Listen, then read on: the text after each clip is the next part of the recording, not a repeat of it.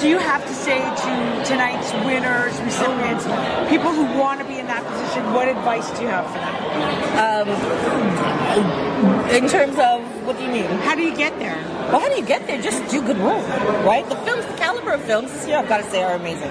Amazing. I'm also one of the judges, so I've gotten to see them, and they're just freaking brilliant.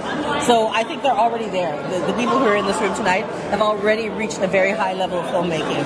And so tonight it's really just luck of the draw. It's, it's whose film the, your judges like best, you know?